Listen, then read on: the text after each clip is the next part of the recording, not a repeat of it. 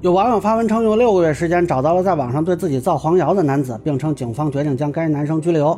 目前涉事学校已经表态，该男子已被开除学籍，但这个处罚是否由于造谣导致，目前还不太确定。大家好，我是关注新闻和法律的老梁啊。这两天休息了一下呢，昨天呢收到了好几条私信，问我这个女生锁定造黄谣者的案子。呃，但当时呢，信息不太确定，就没做视频，因为只有这个女生单方的说法。那么最新的消息呢，是这个涉事的苏州大学通报了对男生做退学处理，啊，基本就明确了一些信息吧，也印证了这个女孩说的事儿呢，应该是真的啊。但是她说的这个处罚结果呢，可能是不太准确。那目前呢，这件事的信息呢，主要是来自一个公众号的文章，其中就描述了当事人被人用 P 图等方式在某网站上传播黄谣，然后经过比对呢，呃，缩小了这个相应的范围，并最终呢，让对方当面承认。自己就是这个造谣者，这是照片，嗯，不只有我的，还有，这个你是承认的吧？对，是你。但当时我看他这个内容呢，就觉得有一点不太对啊，因为他说这个派出所通知他，这个人因为传播淫秽物品罪被判定拘留十天，定于本年度暑假期间执行。呃，那他应该是搞错了，因为拘留就不是法定刑，如果这个人被判了传播淫秽物品罪，是要处二年以下有期徒刑、拘役或者管制。啊，不可能是以拘留作为处罚的。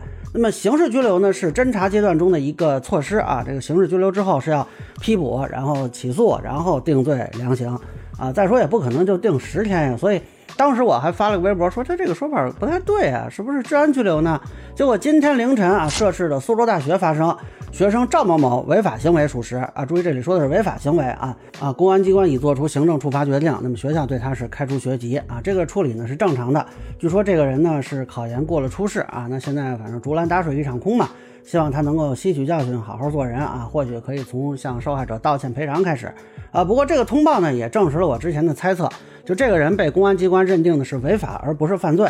所以呢，采取的是治安处罚法的行政拘留啊。我估计行政拘留的理由是传播淫秽物品。那么根据治安管理处罚法，通常是处十日以上十五日以下拘留，并可处三千元以下罚款啊。那这样的话，跟那个十天也就对上了啊。但是这个行政处罚呢，都是做出来之后就要执行的。呃，恕我孤陋寡闻，还不知道有这种说啊可以挑日子的啊，说哪天有空哪天拘，没听说过这种做法。那不知道是公安机关的问题呢，还是这个女生她搞错了？呃，对于这个暑期执行，我个人是持怀疑态度的。啊，如果是这样呢，其实并不能确定公安机关是否定了他造谣啊。目前看更像是单纯处罚了他传播淫秽物品。呃，这个区别就在于说啊，我如果上传一个色情图片，有可能这色情图片本身是真实的啊，这脑袋就是这人啊，这也构成传播淫秽物品。而我如果上传了一个你的 P 图，这脑袋是你，身子甭管是谁吧，啊，那我把一些敏感部位打成马赛克，啊，这个虽然不是淫秽物品，但它依然是造谣啊，还是黄谣嘛。那么如果是以造谣进行处罚呢，应该是定公然侮辱他人或者捏造事实诽谤他人，啊，当然具体执法的时候会有一个想象竞合，那就是侮辱他人最高才拘十天嘛，啊，有可能是公安机关采取了一个竞合，啊，这个没有公安机关的通报，暂时不好判断。那么为什么没有追究刑事责任呢？哎，我看网的网友又开始怀疑说，这人是不是因为心理变态，所以逃过了刑责？说白了，我就这个人本来就有点心理变态，好吧？我不，我我也不什么遮遮掩掩的。但是因为这个不定刑责的可能性不太大。我们说过很多次了，这个精神病人只有说不能辨识自己的行为，才有可能达到减轻或者免除刑事处罚的结果。那这个男生很显然是知道自己在干什么的。目前看公开信息呢，大概是因为他传的这个图片数量没有达到刑事标准。两高有一个司法解释说，如果是以盈利为目的，要求上传图片达到一百件或者点击超过五千次。那要是不以盈利为目的啊，这个标准还得放宽啊。他传的图片的数量估计是不太够啊。点击的这个问题呢，或许是受到了他删帖以及非法网站服务器不在境内的影响啊，所以可能没有足够的证据证明他达到了这种淫秽物品罪的这种标准。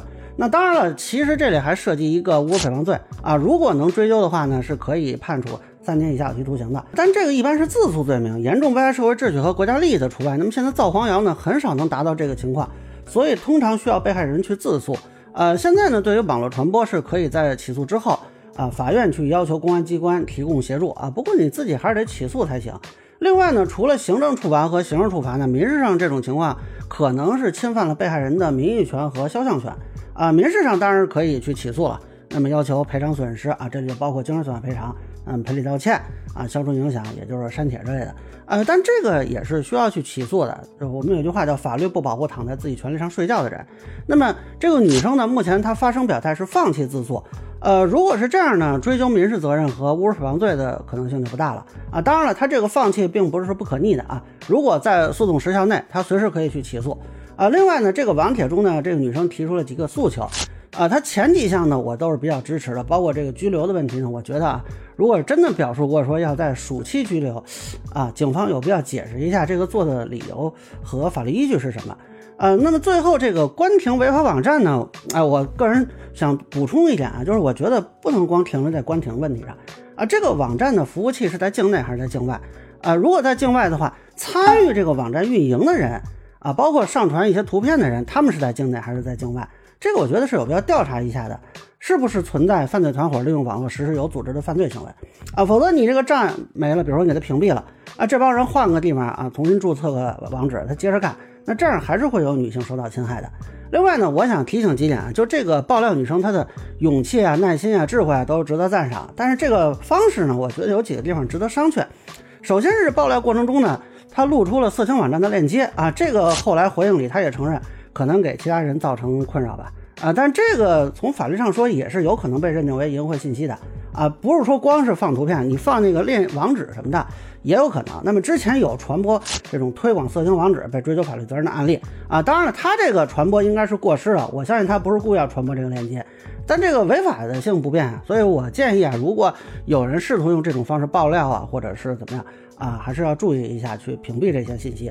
那其次呢，它这个取证方式其实效率上我认为存疑，因为通常要做证据的话，一个是请司法机关直接调取，啊，或者你自己取证的话呢，最好是有公证，或者是通过一些在线留证平台来实施。你如果光是自己这么截图啊，假如对方知晓后删除，就是原始的网帖，那么因为你找不到原始网帖之后，那你这个图片本身的真实性。就存在一个问题了，尤其是如果你要去追究刑事责任，这个要求是比较高的。